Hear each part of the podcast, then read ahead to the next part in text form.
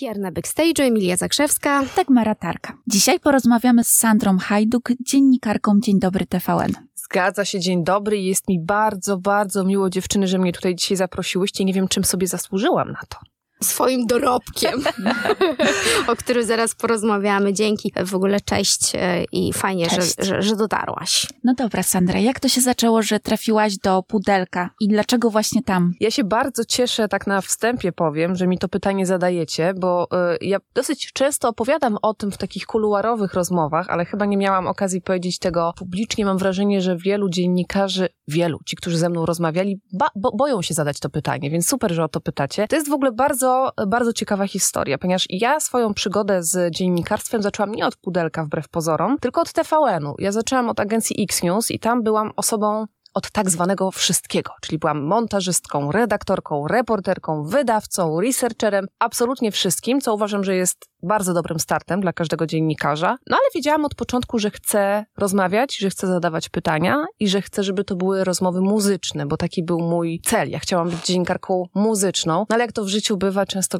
gdzieś tam weryfikujemy te plany po drodze. I wiedziałam, że w agencji X-News, e, agencji TVN-u, no już gdzieś tam więcej nie zdziałam, nie? To, co się mogło wydarzyć tam, to się już wydarzyło, trzeba pójść dalej. I padło zaproszenie na rozmowę o pracę ze strony Wirtualnej Polski.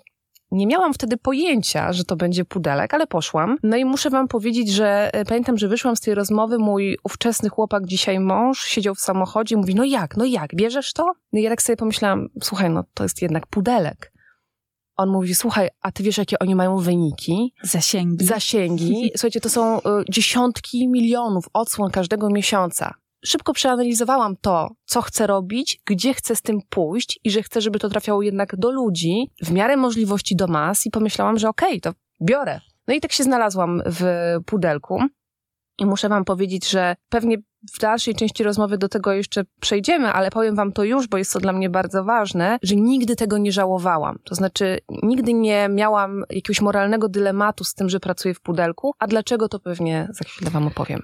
No dobra, ale wiemy, że Pudelek to jest serwis stricte plotkarski, więc mhm. na tej plotce opiera swój cały content. I czy nie było tak, że miałeś czasami jakiś taki, powiedzmy, dylemat wewnętrzny? No nie, oczywiście mówi się o tym, że to jest 100% po prostu plotki i nie ma nic z tym prawdy, a, a może jednak ziarno prawdy jest, tego nie, tego nie wiemy i wierzę, że za chwilę nam to powiesz. Czy to jest taka czysta kreacja, siedzę i aha, dobra, to dzisiaj opiszę to i to i wyciągnę z tego, czy rzeczywiście rzeczywiście coś tam dociera i ten kontent później jest troszeczkę ubarwiany, no ale coś tam, jakieś ziarno prawdy jest. Jak ty coś z tym czułaś? Mhm. I a propos tego, że powiedziałaś, że tego nie żałujesz, czy nie było takiej sytuacji, że jak już przeszłaś, powiedzmy, tak nazwie, do tych mediów bardziej profesjonalnych, to nie było tak właśnie, że poniosłaś tego konsekwencje, że ktoś ma do ciebie pretensje, nie chciał mhm. z tobą rozmawiać, mhm. nie uznawał twojego profesjonalizmu. Ja zacznę od tego, że Wirtualna Polska to jest miejsce dla profesjonalistów i kiedy się trafia do takiego miejsca jak Pudelek, to jest dodajmy, największy serwis show biznesowy w tym kraju, to tam tak naprawdę jest bardzo profesjonalnie. Ja teraz widzę te wszystkie osoby, które siedzą po drugiej stronie i mówią, o Boże, co ona gada. Ale słuchajcie, naprawdę tak jest. To znaczy, Pudelek jest bardzo dobrą szkołą show biznesu. I ja trafiając do tego Pudelka, tak naprawdę show biznesu się nauczyłam. Bo wcześniej nie chcę powiedzieć, że byłam naiwna, ale no miałam trochę więcej e, takiego wewnętrznego przekonania, że ja będę te wywiady muzyczne robiła i one się będą oglądały tak czy siak. Przecież to są wielkie gwiazdy muzyki i ludzie na pewno są zainteresowani. Po czym okazało się, że najpierw trzeba zrobić dziesiątki wywiadów z gwiazdami mniejszego pokroju, żeby nie użyć słowa celebrytami, chociaż ja nie wiem, czemu my się tego słowa ciągle tak boimy, żeby móc ludziom pokazać coś większego i ambitniejszego. A teraz do rzeczy, bo pytałaś o to, czy była taka e, sytuacja, czy był taki moment, kiedy ja miałam dylemat. Była jedna taka sytuacja. W całej mojej pracy w Pudelku była jedna taka sytuacja. Nie chcę używać nazwisk i nie chcę mówić konkretnie o kogo chodziło, ale to była też dla mnie wielka lekcja, ponieważ ja po raz pierwszy i chyba ostatni w mojej e, karierze dziennikarskiej stanęłam po czyjejś ze stron. Czy dałam się ponieść emocjom. Pamiętam, że to był konflikt dwóch e, pań w show biznesie. Jedna była trochę bardziej znana, druga była trochę mniej znana. E, no i ja jako ta dziewczyneczka z puderka dałam się uwieść wersji jednej z pań. Nie powinnam nigdy tego robić. Znaczy do tego się przyznaję. Uważam, że to było nieprofesjonalne, uważam, że to było bardzo naiwne z mojej strony i to nauczyło mnie też tego, że w show biznesie, jak i w ogóle w pracy w mediach trzeba mieć bardzo ograniczone zaufanie i bardzo w ograniczony sposób angażować się emocjonalnie w różne tematy, w których się znajdujemy. A pamiętajmy o tym, że show biznes i plotka, o której powiedziałaś, to są też życia ludzi. ja nigdy, bo to też trzeba zaznaczyć, nigdy nie napisałam na pudelku, w pudelku tekstu, który byłby szkalujący, hejterski, ponieważ ja zawsze gdzieś tam miałam swoje granice. Ja w ogóle trafiając do pudelka bazowo chciałam być głównie reporterką. Znaczy to pisanie artykułów pojawiło się z czasem i faktycznie ten pudelek, też pewnie będziemy o tym później rozmawiać, był kiedyś trochę, trochę inny. Te tytuły były takie bardzo sarkastyczne, one były zabawne. Odpowiadając na twoje pytanie, ile jest prawdy w tym, co pisze Pudel, mówiąc kolokwialnie o Pudelku, no bardzo dużo i tu was zaskoczę, ponieważ to nie jest tak, że dziennikarz siadający, redaktor siadający do treści, która się pojawia na Pudelku mówi, a to co ja dzisiaj sobie wymyślę? To jest mhm. tak, że te artykuły oczywiście dzielą się na różne typy. Są artykuły oparte o zdjęcia paparazzi, do których, słuchajcie, wiadomo, że trzeba wymyślić fajny i chwytliwy tytuł, bo jeżeli mamy Kinga Rusin. Kinga, pozdrawiam cię serdecznie, która idzie z czarkiem lisem, czyli swoim słynnym pieskiem na spacer, to wiadomo, że ten tytuł musi być ciekawy, tak? Dlatego też redaktorzy Pudelka wymyślali tytuły na przykład świetnie ubrana Kinga Rusin z rozanielonym czarkiem przemierza marszałkowską, prawda? Z torebką. Z torebką za 25 tysięcy, bo wiadomo, że to też przykuwa uwagę odbiorcy. Natomiast czy to jest nienawistne, czy to jest hejterskie? Nie, to jest zabawne. No dobra, ale to jest taki mhm. myk, bo przychodzą mi do głowy teraz dwie rzeczy, a raczej taktyka tabloidów, mhm. E, którą działa. I pamiętam e, z jednym z wywiadów Monika Jaruzelska spotkała się z byłym naczelnym faktu, z tego co pamiętam, i oni opublikowali taki trochę, no, generalnie materiał, gdzie ona tam się w kostiumie kąpielowym nachyliła, że tak powiem. No i ona zadzwoniła do nich, mówi, no słuchajcie, no coś takiego. I Normalnie to było dla niej bardzo przykre z racji tego, że no nikt nie chce widzieć swojej niedoskonałości, ale z drugiej strony nie mogła nic im zarzucić, nawet nie mogła iść z tą sprawą do sądu, no bo oni napisali, że w takim pozytywnym świetle, że, mhm. że piękna Monika, generalnie już tam nie pamiętam jak to było, ale na zasadzie pozytyw pokazuje swoje piękne kształty. Okay. I, I to było takie pozytywne, ale każdy, kto z nas by to widział, powiedziałby, no nie, no jakby i ten sam myk widzę też na właśnie na portalach plotkarskich, które się zabezpieczają właśnie to, to mhm. co mówisz, mhm. że coś jest niefajnego, typu 25 tysięcy to znaczy, że za można, ale w naszym społeczeństwie wiemy, że to jest negatywnie odbierane, mhm. na zasadzie no fajnie, 25 tysięcy. Więc e, o tej taktyce będziemy opowiadać, ale to też jest e, i drugą rzeczą, którą chcę też powiedzieć, bardzo mnie zaskoczyło to, że mówi, że to jest prawda. Bo mhm. trochę mi mhm. się wydaje, że dzisiaj jest taka taktyka, że jeśli coś jest niewygodnego, to polityk powie, to jest fake news, mhm. to nie jest prawda, mhm. to jest mhm. preparowane, a celebryta, gwiazda, osoba popularna powie, nie, nie, to absolutnie, no wiadomo, że pl- pudelek, plotek i pomponik czy whatever, nie, nie bazują na tej, na tej prawdzie. No i to jest taki dylemat. Odwie- tak, to jest dylemat i to jest odwieczny konflikt gwiazd i celebrytów z tabloidami. I ja, żeby była jasność, nie staję po żadnej ze stron, bo to też nie jest tak, że jedna jest krystalicznie czysta, a druga jest zawsze winna. Ty wspomniałaś o tym przykładzie Moniki Jaruzelskiej i zdjęć. Rozumiem, że to było tak, że paparazzi po prostu za nią jeździli i to zdjęcie z ukrycia jej zrobili. Tak. I okej, okay, wtedy to jest średnie, przyznaję. Natomiast bardzo często jest tak w show biznesie, że istnieją tak zwane ustawki. Myślę, że to już nikogo nie dziwi mm.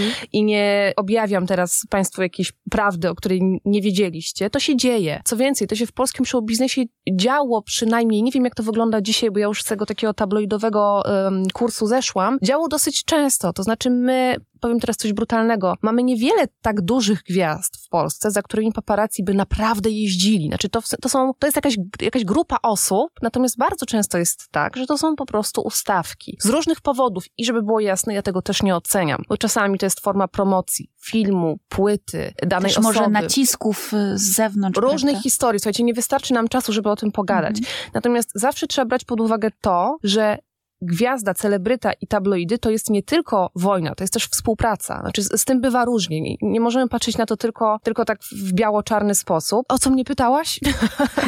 o dylematy. I tutaj okay. tak, właśnie, bo to też mówisz o tym, że nie miałaś mhm. problemu z tym, bo pisałaś prawdę. Mhm. E, tak. Ale na przykład ostatnia sytuacja, e, bodajże to jest chyba Michał Dziedzic, e, mhm. aktualny dziennikarz, reporter, nie wiem jak to tam fachowo określić, pudelka, który miał dosyć kontrowersyjny kontrowersyjną rozmowę z Mają Rutkowski mhm. i zastanawiam się w takich sytuacjach, kiedy wiesz, że ta osoba się pogrąży tym materiałem mm -hmm. i to mm -hmm. bardzo, i to będą bardzo przykre konsekwencje, nie tylko wizerunkowe, ale też i rodzinne. Mm -hmm. Czy w tym momencie, nie, nie wiem, czy ty takich, jak miałaś takie wywiady, to dosko doskonale wiedząc o tym, że to no nie jest korzystne, to sobie nie miałaś takiego dylematu na zasadzie dać znaki i nie wiem, nie opublikować? I ja nigdy nie miałam takiej rozmowy, przynajmniej sobie takiej nie przypominam. Nigdy nie miałam. Wiecie co, ja w ogóle powiem wam też przy okazji taką śmieszną anegdotę, że jedna z moich późniejszych szefowych w późniejszych już pracach powiedziała: Słuchaj, ty jesteś za miękka, ty jesteś za dobra.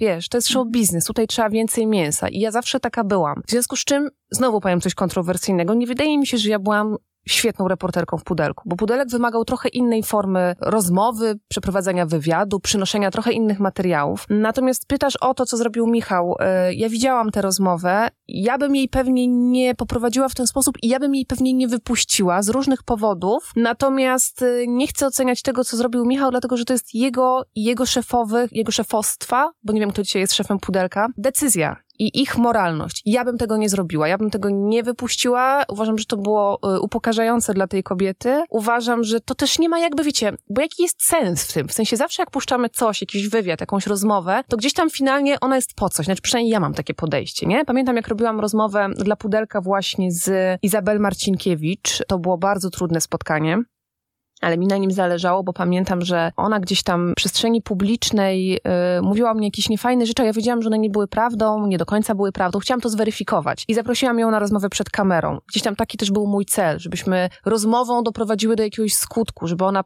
powiedziała, czy zgadza się z tym, co mówiła o mnie wcześniej, czy nie. I gdzieś tam to się udało, chociaż powiem wam szczerze, że później też zastanawiałam się, czy to jest w ogóle taka postać, którą ja jako dziennikarz show biznesowy chcę mieć w tej przestrzeni show biznesowej. Znaczy, czy, czy to jest odbiorcy potrzebne do czegoś. Natomiast nie sądzę, żebym wypuściła kiedykolwiek spod mojej ręki, spod mojego mikrofonu tego typu historie. Jeżeli tak, to możecie mi to wyciągnąć i wysłać, zapraszam, ja wtedy się do tego odniosę, natomiast nie przypominam sobie, ale znowu, ponieważ tak jak już wcześniej ustaliłyśmy, show biznes nie jest biało-czarny, trzeba też pamiętać o tym, że intencją Michała może było zupełnie coś innego, ta rozmowa poszła w zupełnie innym kierunku i niewykluczone, że ona miała w takim kierunku pójść. Może osobie, która w ten sposób mówiła, zależało na tym, żeby ten materiał niósł się po sieci. Wiecie, wiem o co pytasz i wiem do czego pijesz i wiem, że zależy ci na tym dobru rozmówcy, ale ja też znam show biznes z drugiej strony i wiem, że czasami, nie mówię, że było tak w tym przypadku, ludzie plotą głupoty, bo chcą pleść te głupoty. No właśnie, ja tutaj zastanawiam się, gdzie jest ta granica tego, że często tak, tacy dziennikarze tłumaczą się, no ale przecież każdy jest odpowiedzialny za siebie, mhm. każdy powinien być odpowiedzialny za swoje słowo. Jeżeli ja wychodzę z pudelka, no to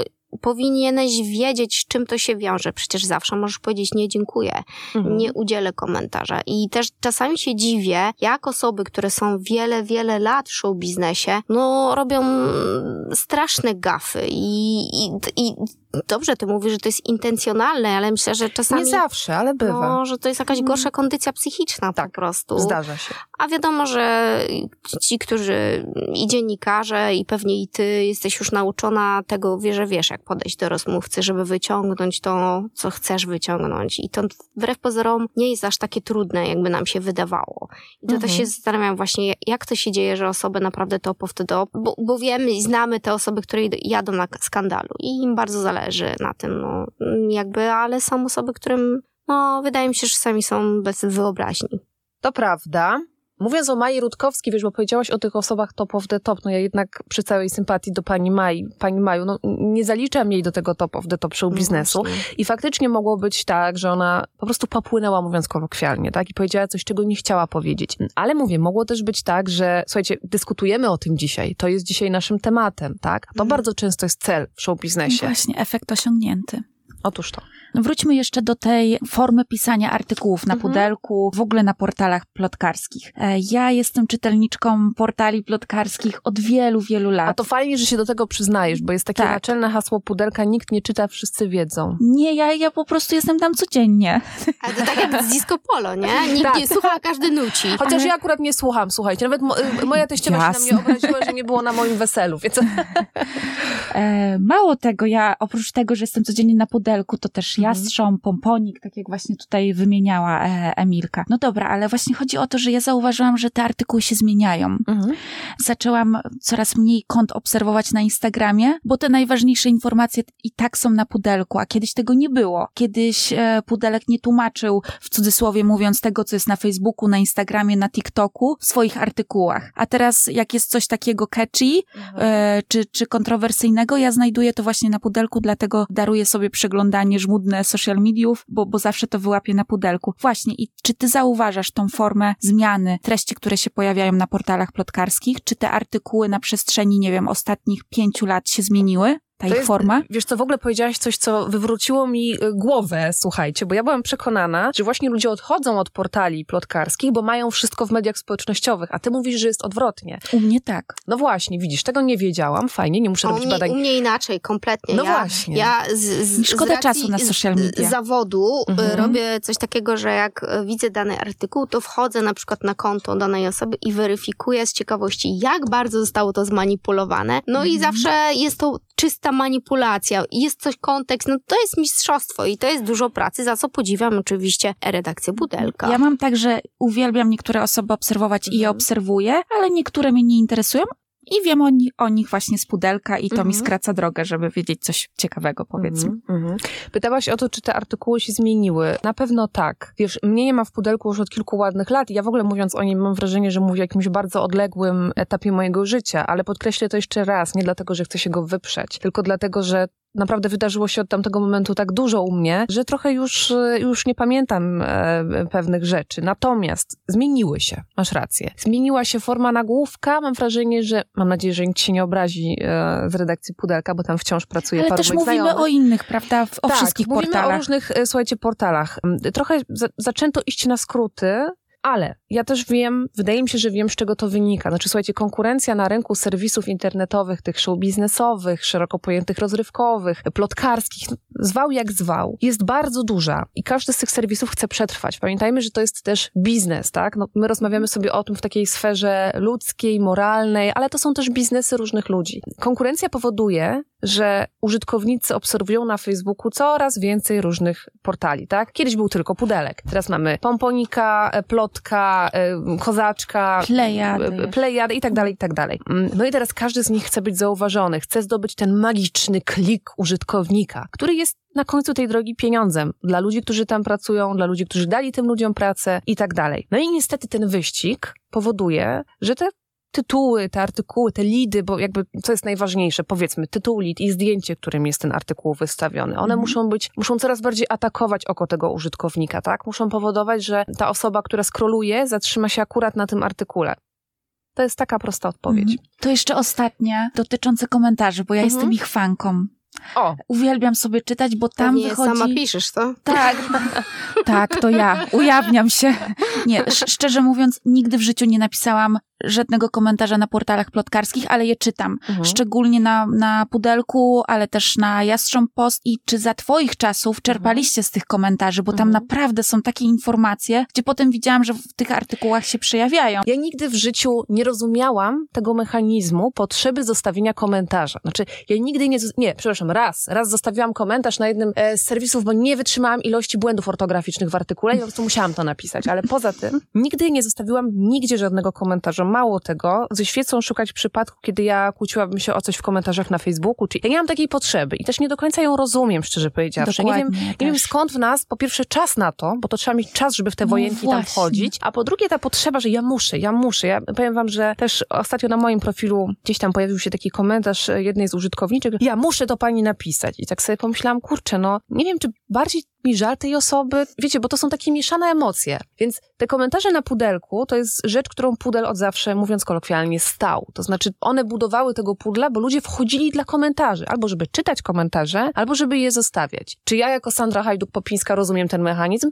Nie. Czy on powodował, że, czy on stał za sukcesem pudelka? Myślę, że tak. Czy uważam, e, bo być może też o to chcesz mnie zapytać, czy te komentarze docelowo powinny być zablokowane? Myślę, że tak. Myślę, że żyjemy w czasie, kiedy niemodne jest już, i bardzo dobrze, że jest niemodne, zostawianie tego całego bagna w komentarzach. Myślę, że skończył się czas, e, kiedy napędzanie atrakcyjności serwisu komentarzami jest fajne. Więc jeśli pytacie mnie o to, tak, uważam, że te komentarze finalnie powinny być dzisiaj zablokowane. Natomiast czy ja rozumiem decyzję osób decyzyjnych wtedy, że postawiły na te komentarze? Rozumiem, bo one napędzały siłę pudelka. Bizne, biznesowo, znowu jakkolwiek brutalnie to nie zabrzmi, rozumiem. No i teraz pewnie to też jest pytanie o intencję, czy taka redakcja ma jakby obowiązek w ogóle jakiejś takiejkolwiek ochrony. No można administratować, ale to jest jakby temat rzeka, bo osoby, które wchodzą do show biznesu, tak jak powiedzieliśmy o the powinny być świadome, z czym to się je, jakie są tego mm, korzyści, ale też jakie straty. I właśnie a propos kulis też show biznesu,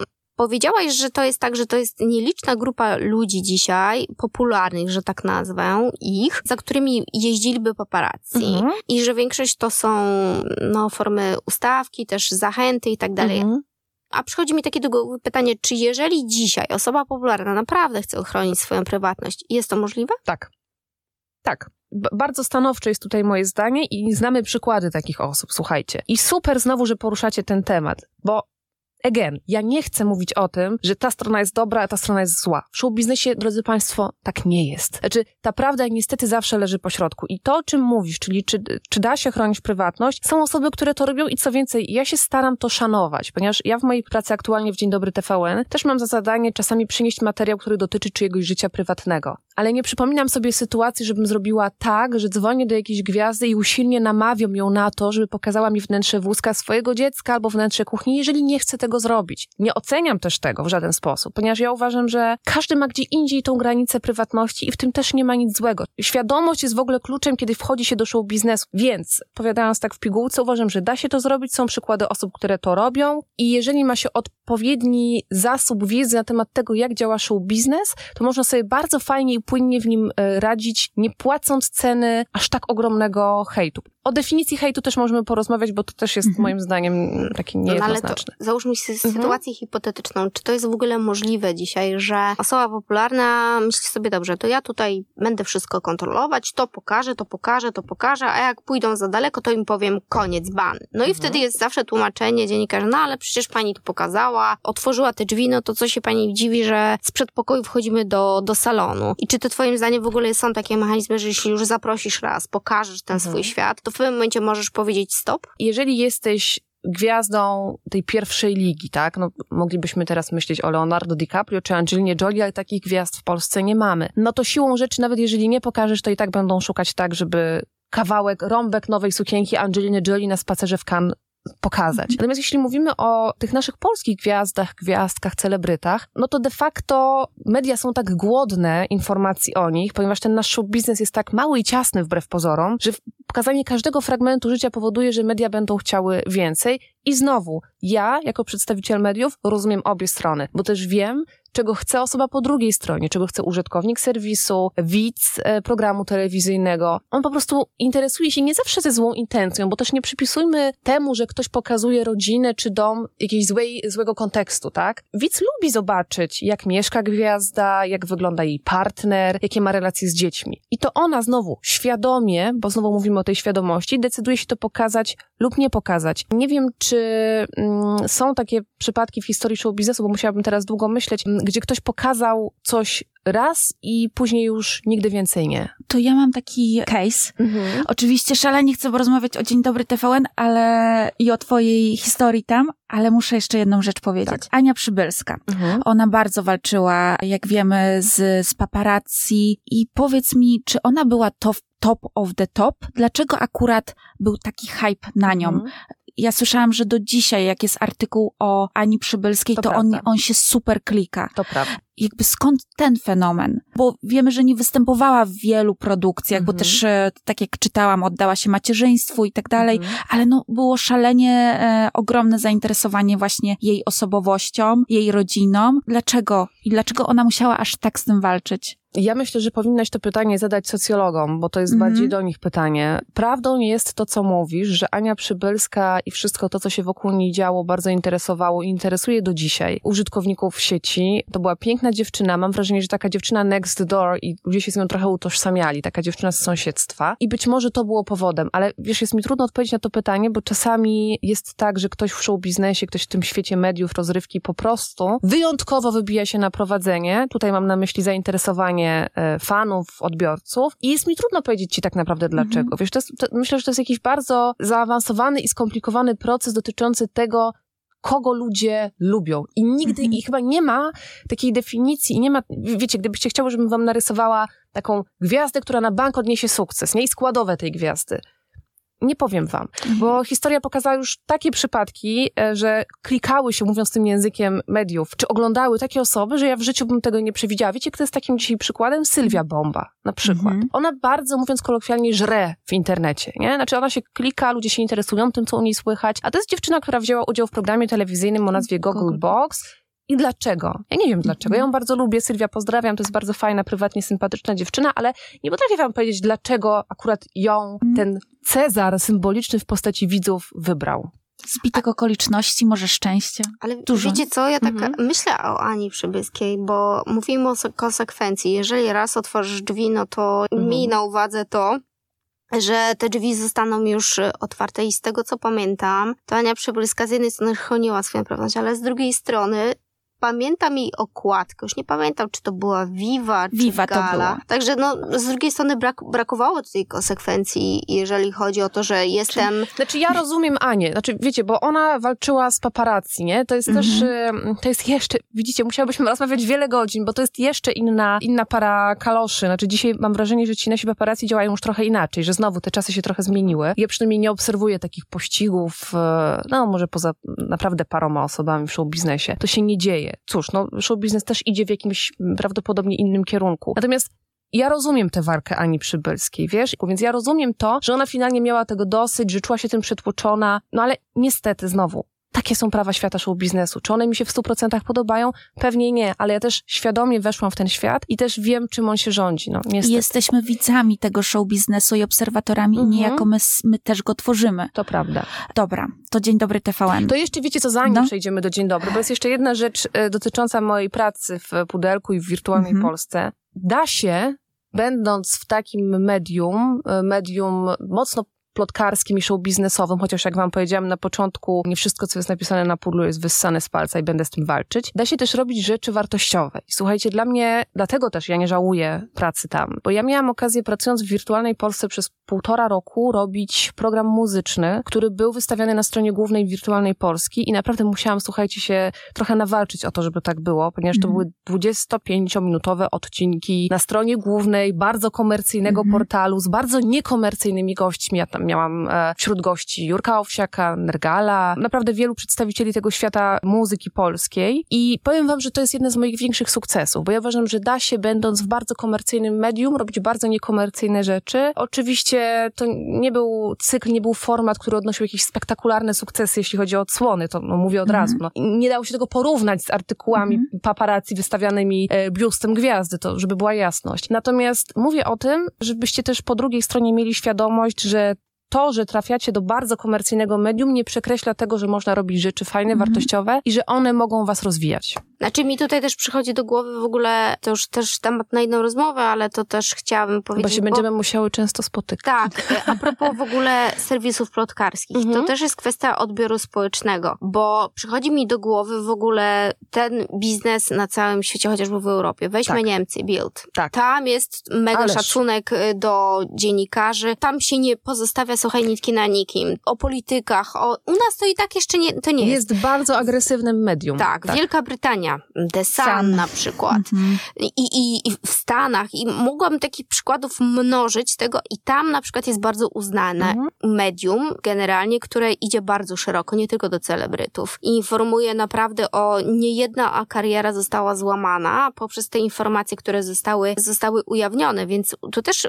no, u nas y, czerpiemy, słuchamy, ale jednak y, czy celebryci, czy, czy osoby popularne nie wyrażają się z takim szacunkiem na przykład o tych redakcjach, w przeciwieństwie właśnie do niemieckich czy brytyjskich e, serwisów plotkarskich. Świetnie, że o tym mówisz, bo też chciałam o tym powiedzieć, a mi to umknęło. Wiecie co, to jest tak, że ja zawsze mówię, teraz będzie brzydkie słowo, sobie tam wypikacie. Dobrze. Że zanim się wyżygasz na tego pudelka, to zastanów się, czy go nie czytasz, czy na niego nie wchodzisz, bo twój klik wspiera jego istnienie, po prostu. Więc zanim będziemy hipokrytami, którzy będą mówić, nie no, co ten pudel w ogóle, znowu ten hamski nagłówek, a ten hamski nagłówek tego dnia będzie miał największą poczytność. Jeżeli mhm. uważasz, że to jest medium, które jest B, to po prostu tam nie zaglądaj. A ten, to podejście do dziennikarzy, o którym ty mówisz, jeśli chodzi o Bild i Sun, absolutnie się z tym zgadzam i ja powiem wam, że moja, moja siostra mieszka od lat niemalże od urodzenia e, w Niemczech i pamiętam, że kiedy ja jeszcze pracowałam w pudelku i powiedziała mi, że w ogóle wiesz, to jest takie trochę shady, znaczy tak nie za bardzo można powiedzieć, że się w tym pudelku jest. Ona mówi, ale słuchaj, ale jak to? Przecież u nas w ogóle jak dziennikarz sobie wpisuje w CV, że pracował w dużym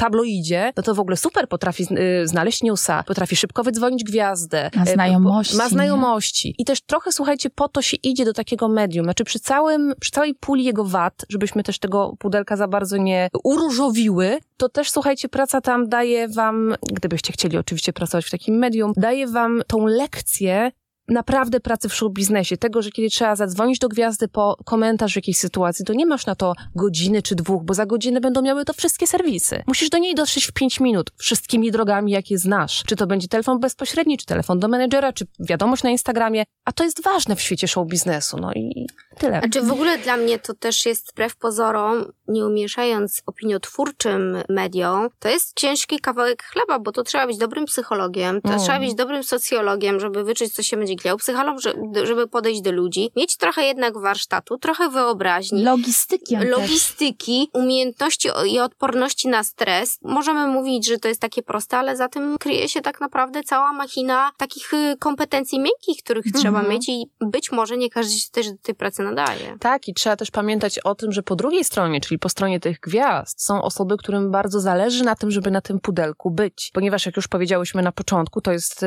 nośnik, który co miesiąc zdobywa dziesiątki milionów odsłon i są osoby, które po prostu bardzo chcą się tam znaleźć, bo wiedzą, że jeżeli napiszemy o nich, jeżeli pudelek napisze o nich, przez chwilę znowu byłam, słuchajcie, dziewczyną z pudelka, e, cokolwiek, to najwięcej osób się o tym dowie. Zobaczcie dziewczyny, ja swój pierwszy wywiad ze Slashem, czyli z jednym z moich idoli, zrobiłam właśnie będąc dziewczyną z pudelka. A, a media, które miały okazję zrobić ten wywiad, tych mediów było chyba tylko trzy czy cztery, bo ludzie, którzy dali mi tę szansę, wiedzieli, że jeżeli ja zrobię ten wywiad dla tak dużego portalu jak Wirtualna Polska, to zobaczą go miliony. Mhm. I to też był jeden z powodów, dla których ja tam byłam. Po prostu mogłam robić to, co chciałam i wiedzieć, że to będzie obejrzane, wysłuchane, przeczytane. No dobrze. Dzień dobry, TVN. Dzień dobry, TVN. E, Jak tam trafiłaś? Mhm. I od razu zadam drugie pytanie, bo myślę, że e, bardzo się łączy z tym pierwszym. Przeczytałam, że są wywiady, na które czekasz e, kilka miesięcy, nawet niekiedy dłużej. I która rozmowa, jak dotychczas w tej pracy w Dzień Dobry TVN, zrobiła na tobie największe wrażenie? Mhm. I z kim, jeśli możesz powiedzieć? Jasne, to ja zacznę od tego, jak trafiłam do Dzień Dobry TVN i teraz tu, tu, tu, tu, tu, tu, drodzy Państwo, nie będzie w tym nic bulwersującego. Ja po prostu napisałam maila do producentki Dzień Dobry TVN. Kropka. I mówisz to wprost. I, tak, i jest, tak, jest okej. słuchajcie, no i napisałam, że chcę pracować w Dzień Dobry TVN. Po prostu. To nie była żadna znajomość, to nie były żadne konszachty, to nie... To, Mhm. słuchajcie, ja po prostu bardzo chciałam tam pracować. To było moje marzenie, żeby tam się znaleźć. Yy, Więc napisałam maila, wtedy producentką Dzień Dobry TVN była Ewa Baj i napisałam maila do Ewy o treści Ewo, bardzo chciałabym pracować w Dzień Dobry TVN. Więc jeżeli się zastanawiacie, jak to się robi, żeby się dostać do telewizji, no oczywiście ja też nie byłam taka zupełnie anonimowa. Dokładnie. Więc było mi też łatwiej. No pewnie gdybym była dziewczyną z tak zwanego nikąd, to być może ten mail przepadłby gdzieś w spamie. Mm, Ale zostałam zaproszona na rozmowę, później na próby kamerowe i tak to się potoczyło. Więc No, bardzo super. prosto, bez żadnych kontrowersji. Ale to nie wierzę, nie, nie napisałaś, Mhm. nie próbowałaś pisać, żeby w jakiś sposób przekonać, dlaczego twoja osoba byłaby akurat tą osobą adekwatną. Kandydatura. No mój mail, myślę, był bardzo nieprofesjonalny, bo ja w ogóle, słuchajcie, wysłałam go chyba z takim uśmieszkiem. Z Ale taką to emotką. super, nie, to, to Tak, wiecie, takie to jest, przyjemne. to jest super, ale czy to jest, czy tak się powinno robić? Nie wiem, nie wiem. Znaczy, może powinno, skoro efekt został Mhm. osiągnięty. Nie, słuchajcie, to były, ja nie wiem, czy ja gdzieś tego maila jeszcze mam, ale to były jakieś 3-4 zdania. 3-4 zdania, w których ja napisałam, dzień dobry pani Ewo, nazywam się Sandra Hajduk, kocham swoją pracę i bardzo chcę pracować w Dzień Dobry TVN i uśmiech. Ale nie za darmo. Słuchajcie, no nie, nie, nie, nie za darmo, nie za darmo i też ja miałam to szczęście. Ja w ogóle, słuchajcie, byłam szczęściarą tak naprawdę od początku, bo ja też wam tego nie powiedziałam, ale jak trafiłam do X-Newsa, Boże, tak sobie myślę, słuchajcie, że tu za ścianą jest moja logopedka Jagoda Bloch i jakby słyszała, że mówię, powiedziałam, to już by tu przybiegła, więc powiedziałam. Słuchajcie, pracę w X-Newsie dostałam w ten sposób, że to jest bardzo zabawne. Mieszkałam już w Warszawie, para moich znajomych jechała mnie odwiedzić blablakarem. No i oni w tym blablakarze z tym kierowcą, że mają taką przyjaciółkę ze Śląska, która marzy o pracy w TVN-ie, no ale ona nie wie jak. I okazało się, że kierowcą tego blablakara był po prostu pracownik TVN-u. Ja do dzisiaj nie Wow. wiem kto. Słuchajcie, to jest najlepsze. Do dzisiaj nie wiem kto. I powiedział, to wyślijcie tą pozdrawiamy waszą... tego Pozdrawiamy tego pana, tak? Jechałeś z dwoma łysymi Ślązakami. No i, i okazało się, że ja dostałam ten staż, ale on od początku był gdzieś tam płatny. Także ja nigdy nie przeszłam tego etapu um, takiej pracy za darmo. I nie mówię, że to jest złe, bo ja w ogóle, te pieniądze były bardzo małe, umówmy się, no jak to na stażu. Ale nigdy nie miałam tego etapu w swojej drodze, że pracowałam za darmo. Nie. No dobra, wracając do dzień dobry. Tak. Pytałaś Naj, o wywiad, tak? Na, taka naj, taki najbardziej inspirujący. Mhm. Powiem ci tak, przestałam mówić o tym, jak, o jakim wywiadzie marzę, bo ja już chyba takich wywiadów nie mam, ale nie dlatego, że nie ma ludzi, z którymi marzę o tym, by porozmawiać, tylko często te najlepsze wywiady wychodzą przypadkiem. Znaczy jest tak, że jak czekasz na jakiegoś rozmówcę, to ta rozmowa potem się okazuje taka, no było fajnie, on był miły, ale czy to jest wywiad mojego życia? A miałam taką rozmowę, tylko to się wydarzyło jeszcze przed Dzień Dobry, bo ja miałam taki etap dziewczyny, że między wirtualną Polską... Burda. Tak, ja byłam szefową gali i szefową kobiety, ale jeszcze miałam taki etap, kiedy prowadziłam kanał na YouTubie, więc mhm liznęłam wszystkich form.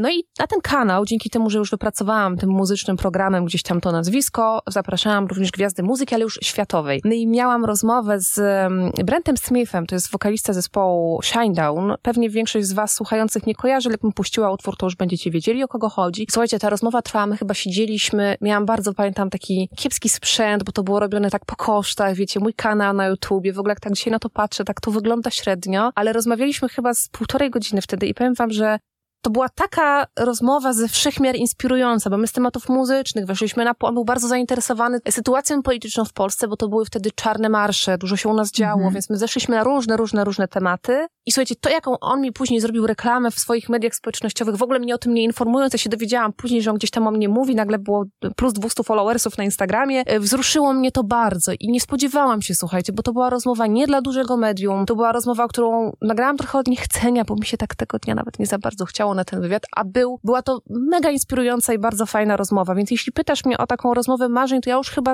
nie powiem ci, jaka ona jest, bo ja ją po prostu, ja na nią czekam, ale nie mhm. wiem, kto to będzie, nie wiem, kto przytrafi się jako ten rozmówca marzeń. Tak myślę. No to druga strona medalu. No.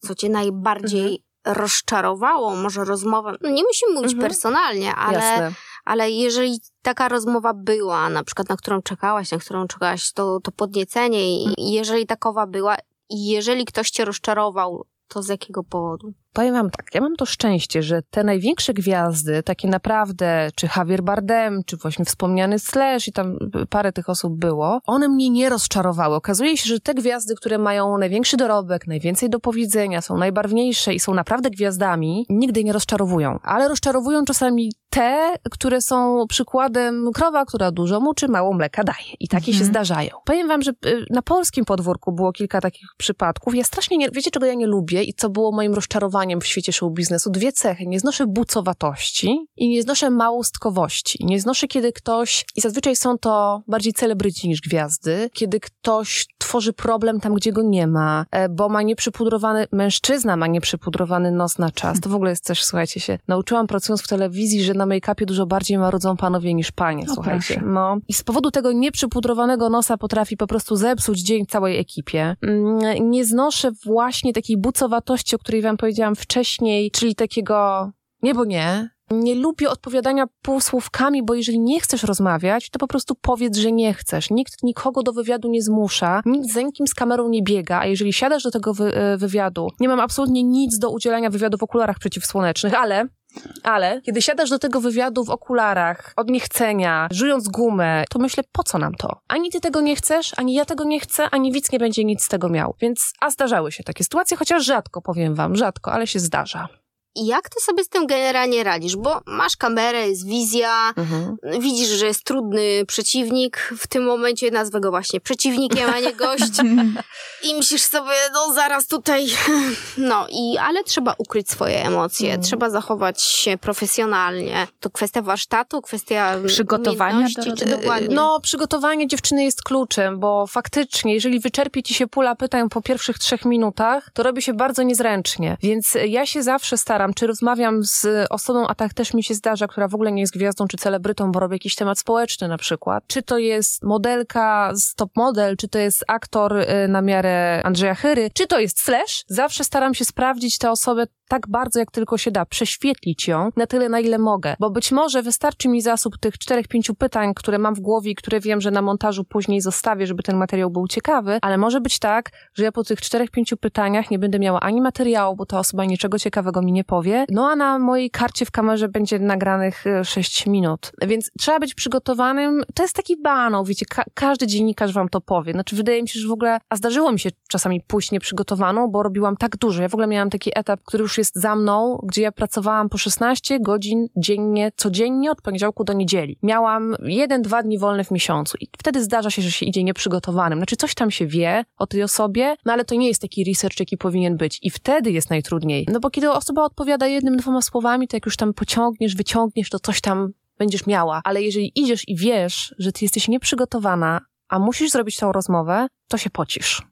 Mhm. No dobrze, to jest przygotowanie, a emocje, jeżeli mhm. właśnie ktoś cię sprowokuje, zdenerwuje lub jest naprawdę niesympatyczny, mhm. lub też wydarzyło się coś bardzo złego przed tym, jak zostały włączone kamery, bo ktoś mhm. coś ci powiedział przykrego, jak sobie z tym radzisz? Kiedy ktoś mnie zdenerwuje, czymś zirytuje, jakąś, jakimś zachowaniem, to to wyłączam. W sensie myślę o tej osobie jak o moim modelu, na którym ja mam wypracować jakiś finalny efekt. Po prostu, jakkolwiek nie brzmi to chłodno, wolę tak, niż dać się ponieść emocjom i być na przykład niemiłą. Słuchajcie, ja robię to dla widza, ja nie robię tego dla siebie. Więc gdybym robiła to dla siebie, to pewnie wstałabym i powiedziałabym, no to nara. Ale ponieważ ja robię to dla kogoś, kto to ma później obejrzeć i może on czeka na tą gwiazdę i może to będzie ten materiał, który zrobi pik oglądalności w programie, to ja nie mogę myśleć tymi emocjami. I mnie się też nie zdarzyła jakaś taka skrajnie nieprzyjemna sytuacja. I tutaj jeszcze chcę powiedzieć, że ja mam trochę podziwu dla właśnie e, dziennikarzy serwisów plotkarskich, mm. bo mhm. czasami im się tak obrywa. Ale wiecie co, dziewczyny, to jest też taka rada e, dla tych, którzy się tym zajmują albo będą zajmować. E, nie ma sensu robić też dobrej miny do złej gry i na siłę się uśmiechać, kiedy ktoś nas obraża. Ja zawsze mówię i zawsze będę, to jest takie moje w ogóle motto zawodowe, chociaż zostało jakiś czas temu sprofanowane, że warto rozmawiać. I słuchajcie, naprawdę warto rozmawiać, dlatego że jeżeli czujecie, że w rozmowie ktoś próbuje was obrazić, umniejszyć waszym kompetencjom, ta kamera jest włączona, możesz to później na montażu wyciąć, ale zapytaj, słuchaj, dlaczego mnie atakujesz? Dlaczego startujesz z takiej pozycji? Mi się to też zdarzało. Ja zresztą, słuchajcie, mam taki otwarty, znaczy konflikt. Ja nie mam z tą postacią konfliktu, natomiast wiem, że e, bardzo e, nie lubi i nie szanuje mnie Kuba Wojewódzki i zawsze mówię to wszędzie, że ja bardzo chętnie z Kubą się spotkam. Ale dlaczego? Prostu, Wiesz, z uwagi na to, że stało? pracowałam w pudelku po prostu. Mhm. E, I zawsze mówię to bardzo otwarcie, że jestem gotowa na spotkanie i rozmowę z Kubą. Ta rozmowa nie jest mu zapewne do niczego potrzebna, ale to jest tylko przykład tego, że pogadajmy, zanim się ocenimy, zanim spojrzymy na siebie z góry, zanim zdefiniujemy się na podstawie tego, co w życiu robiliśmy i gdzie byliśmy. Bo być może to, że gdzieś byliśmy, doprowadziło do tego, że jesteśmy dziś tu czasami warto podbić nawet taką sytuację. W sensie na pewno nie ma sensu się sztucznie uśmiechać, kiedy ktoś nas obraża, mm. bo to jest najgorsze. Ja też widziałam takie wywiady, gdzie po prostu, słuchajcie, aktor tak. do reporterki widać, że kpi z niej, a ona się cały czas uśmiecha. No ostatnio był taki wywiad głośny, Andrzej mm. Chyra, który zaczął krzyczeć i unosić się. Tak, wspomniany już Andrzej Chyra. Pa, panel chyba był. Tak, tak, tak, tak, tak, tak, tak. To był taki panel na, zdaje się, na tym kampusie ja przyszłości. Tak, tak, tak. Zostało mu zadane pytanie mm -hmm. i, i, po prostu wybuchł, Tak, prawda? tak. Słuchajcie, no my też mm. jesteśmy ludźmi i mamy emocje. No też nie chcę oceniać, czy to, co zrobił Andrzej Chyra było w porządku, nie, czy nie, nie, nie oceniajmy, po prostu ale to tak, zostawmy, ale nie? właśnie, no emocje to jest też to, tak. co nam towarzyszy w naszej pracy. No i też bardzo dobrze, że nam towarzyszy, bo gdyby każda rozmowa polegała na tym, że mówimy, no co u ciebie słychać? No dobrze, a u ciebie? Mhm. Wiecie, po drugiej stronie jest widz. On tych emocji chce, więc dopóki te emocje są gdzieś tam wyważone, szanujemy się, nie obrażamy, dopóty rozmawiajmy w tych emocjach. Mhm. Przejdźmy zatem do twoich social mediów. Mhm. Z kim tam się komunikujesz? I po co? Po to, żeby rozmawiać o tym, co robisz w swojej pracy, mhm. czy też pokazywać e, swoje życie prywatne? Po co są ci social media? Póki co największą gwiazdą moich e, social mediów jest mój kot, więc nie wiem, co ja robię źle. Teodorku, mamonia wróci, nasypie do Michy ja mam taką zasadę, że one mi służą po coś, nie? Oczywiście, że wrzucam selfie, oczywiście, że wrzucam jakieś ładne kadry z wakacji, ale właśnie dlatego, żeby się też komunikować z tym moim odbiorcą, który czasem chce to zobaczyć. W sensie to jest po prostu przedłużenie mojej pracy. Ty jak kiedyś dostałaś do Dzień Dobry Telefonu, już znamy jak, to była jeszcze era przed z tego piku instagramowego. Dzisiaj wiemy, że dziennikarzy, mhm. czy, czy, czy osoby w ogóle w modelingu, czy w aktorstwie, jeżeli kogoś chcemy gdzieś zatrudnić, no to bierzemy pod uwagę to, czy są właśnie te osoby na social mediach, jaką tak. mają fanbazę, no bo to automatycznie może nam przysporzyć popularność. Mam również to na myśli, że ostatnie zmiany w Dzień Dobry TVN chyba też są trochę tego efektem, że udaje się, pewnie kompetencje też, y, aparycja, doświadczenia, no ale przede wszystkim to na ile jest mm -hmm. rozpoznawalna ta osoba. Mm -hmm. I czy ty mu właśnie masz to na myśli, to że tam też musisz mm -hmm. mieć swoich fanów? Kiedyś, dawno temu, być może nasi słuchacze i słuchaczki tego nie pamiętają, była tylko telewizja i później pojawiły się portale internetowe i na tym koniec, jeśli chodzi o komunikację z tak zwaną gwiazdą, osobą publiczną, bądź tą, która nas intryguje na tym szklanym ekranie. Dzisiaj mamy to przedłużenie w postaci mediów, społecznościowych. Ja daję w tym samym szansę na to, by ci ludzie, którzy widzą mnie w tym Dzień Dobry TVN trzy razy w tygodniu przez 7 minut, mogli też zobaczyć, jak ja przygotowuję ten program, ile to zajmuje czasu, że to, drodzy Państwo, nie jest godzinka, tylko czasami 7 minut przygotowuje się 2-3 dni, żeby też zobaczyć, co ja mam do powiedzenia jako osoba, bo wydaje mi się, że dzisiaj użytkownik mediów tego potrzebuje. Znaczy, jemu już nie wystarczy ta pani siedząca w garsonce po drugiej stronie ekranu. To znowu wracamy, słuchajcie, tej esencji show biznesu. Mhm. Ta osoba po drugiej stronie chce wiedzieć więcej i znowu byłabym hipokrytką, gdybym powiedziała, że tego nie rozumiem. Rozumiem to, bo ja też obserwuję moich idoli na Instagramie, bo ja też chcę wiedzieć, co robi powtórzony dzisiaj już 15 razy slash, slash, kiedy nie jest w trasie koncertowej. To jest taka naturalna nasza potrzeba i nie chcę teraz uderzyć w takie tony, wiecie, są takie osoby, które mówią, że gardzą tymi mediami społecznościowymi, że to w ogóle jest taki syf ja pokazując te rzeczy, no pokazuję je moim odbiorcom, tak? No gdybym miała tam pięciu followersów, z czego jest to mój mąż, mój tata i teść, no to oni znają mnie prywatnie, nie muszę im tego pokazywać w mhm. mediach społecznościowych, ale jeżeli ktoś jest po drugiej stronie, kto na przykład pisze, pani Sandro, a jaka jest ta czy ta gwiazda? Pani Sandro, a ile tam godzin powstawał dzisiejszy wywiad, bo był super albo był do bani? No to ja daję ludziom tę odpowiedź, a Między tym oczywiście pokazuje mojego kota, no bo on jest absolutnym fenomenem i nie wiem, czy w ogóle on nie przejmie tego Instagrama docelowo. No, szkoda, że go nie wzięłaś ze sobą. o nie, nie, nie, miałybyście tu problem. No dobra, a powiedz mi, jeśli chodzi o hejt, mhm. czy ty spotykasz się z hejtem? Bo tak za czasów pudelka na pewno byłaś bardziej na niego narażona, bo może poruszałaś takie... Nie, nie. Nie ma hejtu. Znaczy nie, to co ci chcę powiedzieć, to no. to, że kiedy pracowałam w Pudelku, to ja nie miałam tego hejtu. Ja, A teraz? ja zobaczyłam, czym jest hejt. Słuchajcie, znaczy w ogóle trzeba go zdefiniować może na starcie, nie? Bo też jak go rozumiemy. Bo, ponieważ ja wiem, że są te utarte definicje, że konstruktywna krytyka i oczywiście to wszystko tak. Hejt mhm. zaczyna się wtedy, e, kiedy ktoś w sposób moim zdaniem niekontrolowany wyżyguje na ciebie swoje frustracje. Taka jest moja definicja tego hejtu. Czyli jeżeli ktoś mi napisze, nie wiem, tam jest, jest pani brzydka, ma pani tam krzywy nos? No mam krzywy nos, no nie każdemu się muszę podobać, okej, okay, no to też jest jakaś wyżegana frustracja, mhm. ale powiedzmy, natomiast słuchajcie, ja miałam jedną taką sytuację, która trafiła na policję i te, ta sytuacja ciągle mhm. na tej policji jest kiedy dostałam maila z groźbami śmierci, z dokładnymi danymi dotyczącymi moich bliskich, e, mojego miejsca zamieszkania, z opisem tego, jak zostanę zgwałcona przez ile osób, gdzie zostanie zakopane moje ciało i e, jakimi narzędziami zostanę zamordowana. No i faktycznie ten mail trafił na policję niezwłocznie, e, więc teraz e, sprawca tego jest poszukiwany, bo dla mnie to jest sprawca, no jakby bez względu na to, czy to jest, wiecie, e,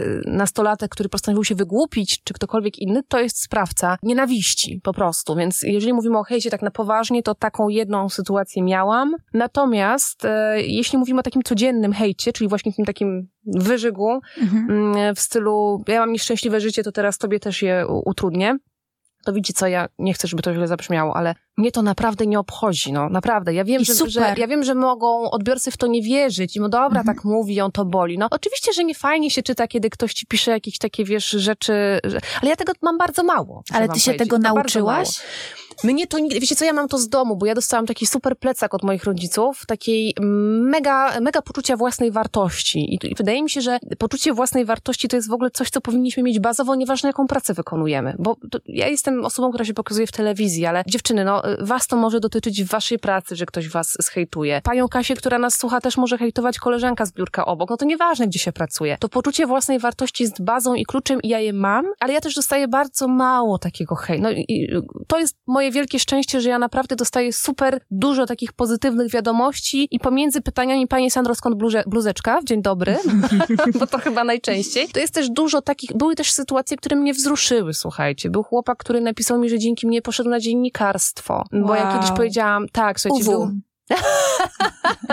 a nawet nie wiem, czy nie poszedł tutaj, wiesz? Pozdrawiamy. tak. Dla mnie też takim momentem był moment, kiedy ja byłam szefową serwisu gala.pl i e, jeden z, z, chłopaków, który pracował w mojej redakcji, powiedział, słuchaj, pod twoimi skrzydłami zrobiłem pierwszy wywiad i wiem, że chcę to robić dalej. I to są takie momenty, gdzie ja czuję, że to w ogóle jest po coś. Więc jak pytałaś mnie wcześniej o te mega wywiady w moim życiu, to jest fajne, ale fajniejsze jest chyba to, kiedy ktoś ci pisze, że go do czegoś zainspirowałaś. A te komentarze, wiecie, no, dotyczące urody to w ogóle nie. To nawet czytam, powiem wam, z takim e, rozbawieniem, bo to jest takie, no, że komuś się chce siosi napisać, że masz, nie wiem, krzywe nogi, to, to, to mnie bawi trochę. A takie już bardziej przykre, no to jakoś e, czytam, widzę, ale ja nie idę z tym dalej. Ja w ogóle nie idę z moją pracą dalej poza, poza pracę.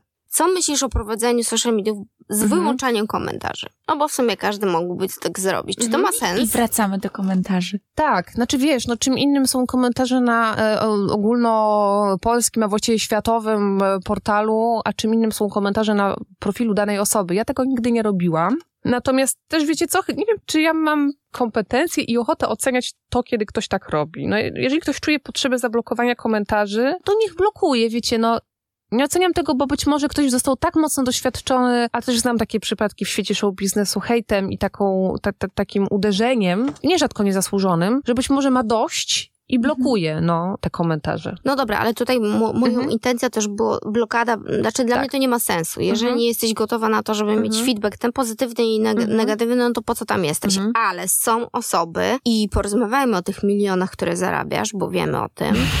e, I tych willach i tym Bentleyu, co tak. zaparkowałaś teraz. Tak, tak. E, właśnie, po to, żeby to jest po prostu głównie Instagram, czy TikTok jest dla nich tubą sprzedażową, tubą do zawierania współprac. I jak ty się na to zapatrujesz? No ile tych milionów już zarobiłaś? No, Jak wykorzystajesz swoją właśnie Właśnie się muszę tutaj, wiesz, no. spieszyć, bo zaraz ląduje mój prywatny jet. Wiecie co? Takie nieekologiczne. Moje, no właśnie, nie, po co ja to powiedziałam? Wytniemy.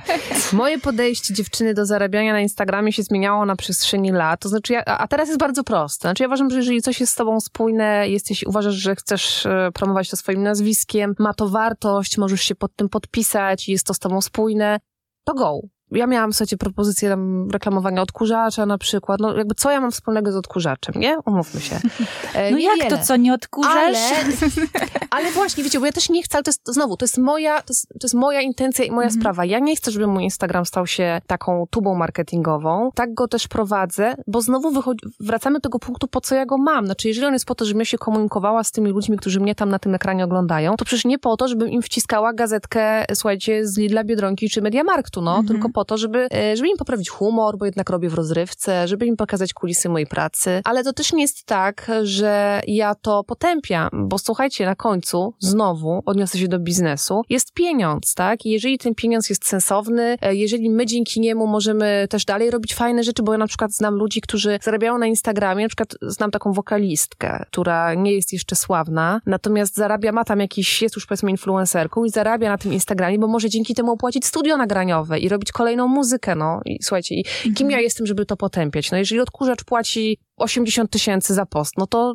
wiecie, no dziewczyny, no, oczywiście tyle nie płaci, ale... Kusi, ale mhm. y, będąc dziennikarką, tak. wiesz, że obowiązuje pewna etyka tak. zawodowa. I o tyle, o ile to jest jasne i klarowne w mediach tradycyjnych, gdzie dziennikarze mhm. wiemy, że nie mogą w żaden sposób nic promować i jakby tu się tego trzymamy. I mnie to, co zastanawia, to dlaczego to już nie obowiązuje na social mediach? Dlaczego mhm. akurat tam dziennikarze jakby wymazują ten e, aspekt dotyczący, dotyczący etyki, tego, że współpracują, a za chwilę idą na przykład do telewizji tradycyjnej i jakby no, mhm. jednak są utożsamiani z tym produktem. Wiem, co masz na myśli, mówiąc o etyce w kontekście kontekście reklam na Instagramie. Oburza mnie ilość ekspertów od wszystkiego, którzy reklamują suplementy diety i nie mając bladego pojęcia, co tam w tych tabletkach jest, albo nawet kiedy im się wydaje, że wiedzą, nie do końca wiedzą. Oburza mnie wciskanie ludziom kitu, że mamy jakąś wiedzę na temat dietetyki, a nie mamy i tak dalej, i tak dalej. Wiem, o czym mówisz. Natomiast znowu, rozumiem, że pytasz o dziennikarzy, no bo też jakby tak. do grono celebrytów reklamujących różne no rzeczy jest szerokie. I mhm. ja też mówię, nie chcę tego oceniać, jest, jest odbiorca, jest sprzedający, no po prostu. Natomiast jeśli chodzi o dziennikarzy, hmm, wiesz co,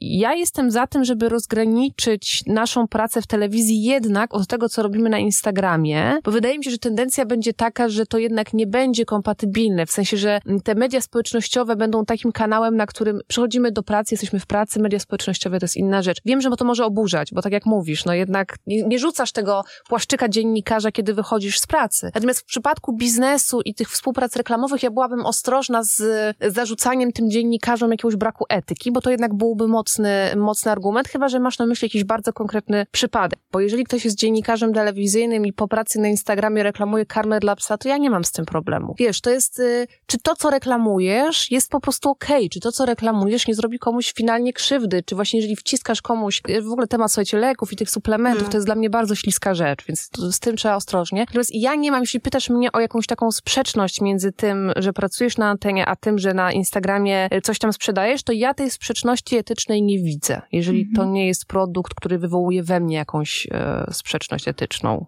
Ja myślę, że świetnie nam się rozmawia, więc to absolutnie nie będzie jedyna e, rozmowa, Aha. jeżeli się oczywiście zgodzisz na więcej, ale No musimy pewnie. e, zbierać się ku końcowi. Ostatnie pytanie. Jedziesz. Czego nie wiemy o Sandrze Hajduk? W ogóle trzeba by było zacząć od tego, co wiemy o Sandrze Hajduk, nie? I co nam się wydaje, że wiemy Mhm. i, w ogóle jaka ona jest na tym ekranie i czy taka jest też poza ekranem. Wie, wiecie co? Ja sama nie wiem, tak na dobrą sprawę, e, jak wam na to pytanie odpowiedzieć, dlatego że ja nie wiem, co wy o mnie wiecie.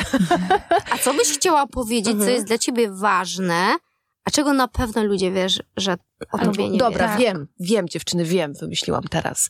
Dawaj. wiecie co, ponieważ powiedziałam wam wcześniej, że strasznie nie lubię w tej branży takiej małostkowości i takiego, takiej zawiści i takiego podkładania sobie nóg, a to się zdarza bardzo, bardzo, bardzo często. To taką rzeczą, której o mnie prawdopodobnie nie wiecie, że ja nie jestem jedną z tych osób, które lubią być takie właśnie małostkowe i złośliwe. Dlatego, że ja kiedy trafiłam do pracy w mediach te tam 9 lat temu, to ja byłam jeszcze wtedy taką dziewczyną, której się wydawało, że po tej drugiej stronie to wszyscy się lubią, poklepują się po plecach i w ogóle są taką jedną wielką ekipą i super rodziną, a później lata zweryfikowały to. I ja bardzo często przez to, że jestem taka, że e, dla każdego chciałabym dobrze i z każdym chciałabym dobrze i w ogóle dobro w sercu, miłość i tak dalej, to ja później też płacę jakąś tam cenę, nie? Bo muszę e, może nie płakać w poduszkę, ale tam wykrzyczeć mojemu mężowi, co ja tam myślę o tych czy tamtych. To, czego o mnie nie wiecie, to to, że ja nie jestem, e, nie mam tej, e, w sobie tej harpi show biznesowej, nigdy jej nie miałam i nie wiem, czy to dobrze, czy to źle dla mojej kariery, ale... To jest na pewno wyjątkowe.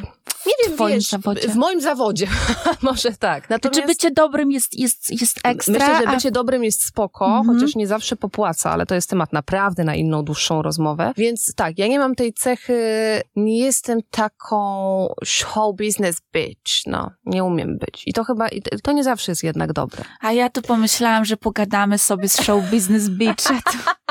A tu klops. Sandra, bardzo Ci dziękujemy za Dzięki. rozmowę. E, te tematów ja jeszcze mam przynajmniej z 35 pytań. No dobrze, ale to już dobrze. nie będziemy męczyć. E, następnym razem się zobaczymy, a za dziś wielkie. Dzięki, Dziękujemy. dzięki, do zobaczenia, do usłyszenia.